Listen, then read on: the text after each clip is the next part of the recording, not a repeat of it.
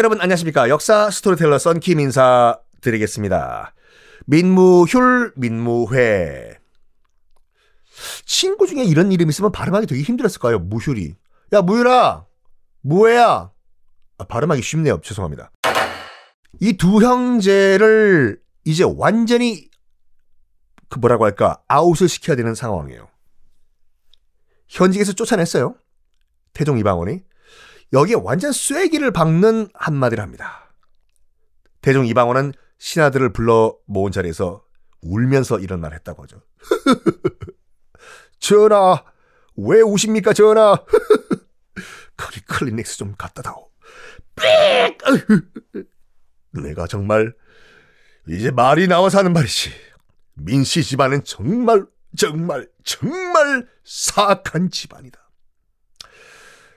내 개인사라서 이 말까지는 안 하려고 했지만 내가 민씨 집안 여종과 하룻밤 정을 통해서 아이를 하나 생산한 일이 있다. 근데 이 원경왕후 민씨, 물론 내 부인이지만 그리고 이 민씨 집안이 내 시인, 나의 아들 어떻게 했는 줄 아냐?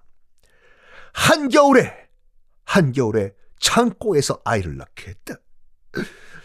게다가 이 어미와 핏덩이를 엄동설 안에 쫓아내 버렸단 말이야. 얼어 죽으라는 소리지. 아이고 전하 얼마나 상심 마음이 아프셨습니까 아프셨습니까 전하. 그렇지만 하늘이 도우셔가지고 다행히 어미와 아들은 살았다. 민씨 집안이 이렇게 잔인한 인 집안이란 말이다. 저 이러니까 게임 끝난 거예요, 지금요. 신하들은 이제 대놓고 신나가지고, 전하! 남아있는 두 형제를 죽이십시오, 전하! 그래서 일단, 민무휼, 민무회 두 형제를 지방으로 유배를 보내버려요. 점점점 강도가 세져야 되겠죠? 전하! 죽이소서, 전하! 그랬더니 그 태종이 또 마음 아픈 연기를 해요. 안 된다. 안 돼. 지금 중전이, 중전이라고 하는 것은 자기 부인이죠. 원경황후 민씨요. 안 된다. 지금 민무구, 민무질, 두, 어? 남동생도 죽은 판에. 지금 나머지 두 이 어린 형제들을 죽이라고? 안 된다. 지금 중전이 울고 불고 밥도 안 먹고 있어.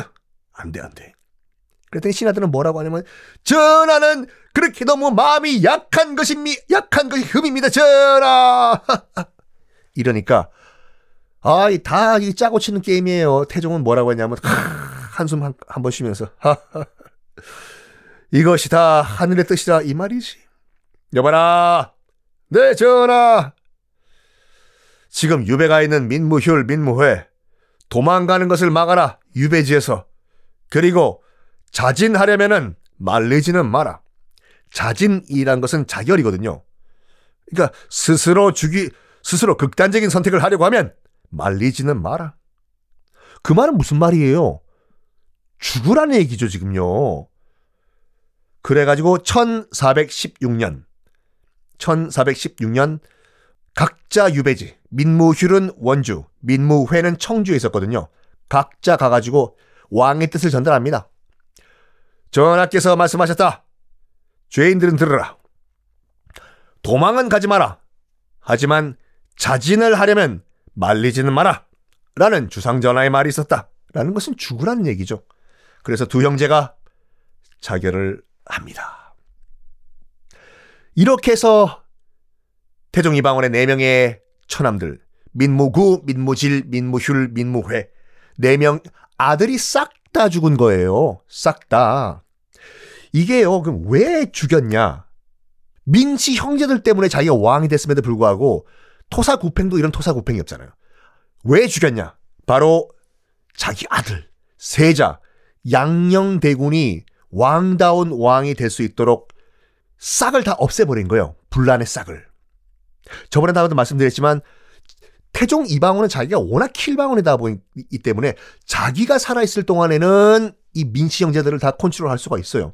근데 자기가 죽은 후에 자기의 아들인 양녕대군이 다음 왕이 됐을 때 처남들 외삼촌 4명이 다 살아있다? 이거는 외삼촌 세상이 되는 거예요. 이게 두려웠던, 걱정됐던 태종 이방원은 안타깝지만, 몰라요. 안타까웠을까, 진짜. 자기의 은인이었던 4명의 민씨 처남들을 싸그리 다 죽여 버립니다. 자, 이래가지고 킬방원이라는 이름을, 악명을, 어, 갖고 있던 이방원. 모두 다 죽였을까? 아니요. 모두 다 죽인 것은 아닙니다. 공신들, 그러니까 자기가 왕이 될 수 있도록 도와줬던 신하들 있지 않습니까? 공신들은 죽이진 않았어요. 자, 공신들은 어떻게 됐는지 잠깐 말씀드릴게요. 약간 차이는 있었거든요, 대우가. 조영무라는 공신이 있었습니다. 조영무? 누구지? 한 번은 들어보셨을걸요? 제가 하는 이 한국사에서. 그, 다시 타임머신을 타고 고려 말로 돌아가 봅시다. 개경 선주교에서 개경 선주교에서 백주 대낮에 정몽주를 때려 죽인 사람이 있지 않습니까? 이방원의 명령을 듣고 이방원이 직접 죽인 거 아니에요. 정몽주를요. 밑에 있던 부하 무사가 때려 죽였거든요. 철퇴를 휘둘러 가지고 휙 휙 휙휙 퍽! 아, 내 이놈들! 그때 철퇴를 휘둘렀던 무사가 조영무였어요. 태종 이방원의 어렸을 때부터 오른팔이라고 생각하시면 돼요. 그냥 보디가드, 어, 무인, 철퇴 휘두르면서. 왕자의 난 때도, 왕자의 난 때도 완전 이방원 편에 서가지고 완전 방원맨이에요. 방원맨. 방원맨. 근데 철퇴를 휘둘렀다는 것에서 여러분 아시다시피 무관 출신이거든요. 장수. 그러다 보니까 글 공부가 좀 짧았어요. 그래서 이 공신이 된 이후에 조선이 건국된 이후에 특히 이제 태종 이방원이 왕된 이후에 그렇게 하늘 천 따지 어렵다 어려워 글 공부는 정말 열심히 했다고 합니다. 그런데 이 조영무는 참 끝이 좋았어요. 왜냐 이 정도 공신이면은 뭐 저는 안 그러겠지만 여러 여러분들은 아니야 약간 뭐 방귀 좀 꼈을 거 아닙니까? 내가 조영무야. 어? 야 여기 나이트클럽 내가 접수하겠어. 어? 어? 내가 너가 서장이랑 어? 사우나도 같이 가고 와. 이랬을 건데 조영무는 정말로 겸손했어요. 아나무인 절대로 안 하고 자기보다 계급이 낮은 무관이든지 어쨌든 신하가 와도 먼저 인사를 하고 겸손, 신중 또 신중을 기했습니다. 특히 그 흔한 뇌물 기록이 단 하나도 없어요.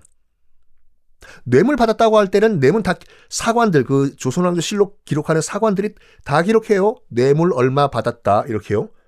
그 흔한 뇌물 기록 하나도 없었던 조영무. 천수를 누리다가 죽습니다. 조영무가 죽은 다음에 사관들 그 기록 역사 기록하는 사관들이 일반적으로 조선 왕조 472년 동안 이 무인들 장수들 출신들은 굉장히 깔봤어요. 뭐뭐 뭐 공부도 못하고 하늘천 따지 천자문도 못 외우고 하지만 이 조영문만큼은 어떻게 그 기록을 남기냐면 조영무 그는 정말로 진실했다. 끝. 이렇게 기록을 남겼습니다. 조영무. 다른 공신들은 어떻게 살아왔을지 다음 시간에 공개하겠습니다.